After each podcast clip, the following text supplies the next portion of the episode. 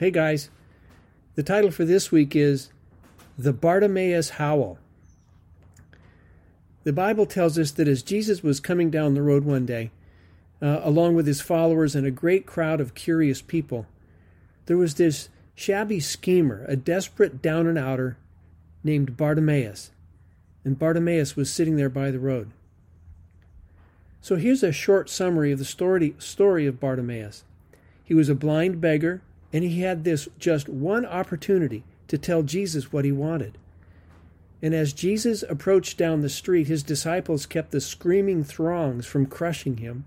The noise was deafening, and it was now or never for Bartimaeus. A friend said that Jesus was just a few steps away, and Bartimaeus let out a scream at the top of his voice, "Jesus, help me!"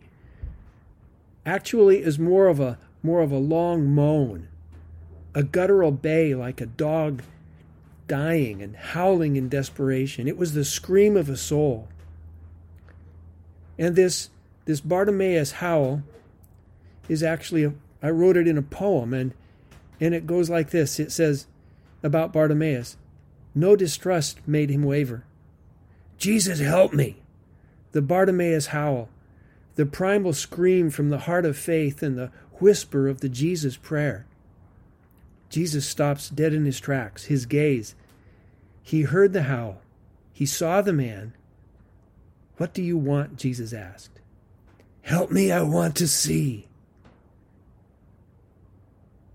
Right then and there, Jesus opened Bartimaeus' eyes, circumcised his heart, and cauterized the wound with a flaming stick from Moses' burning bush.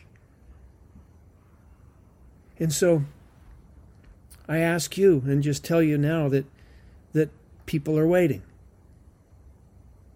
Perhaps you are waiting. And Jesus is coming down the road in your life. Jesus is near.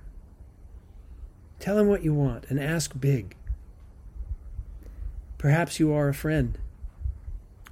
Hold up the Christ light of love for your friend, your Bartimaeus. Pray with me. Lord, these days, most of us are afraid of the dark, the unknown, and the news.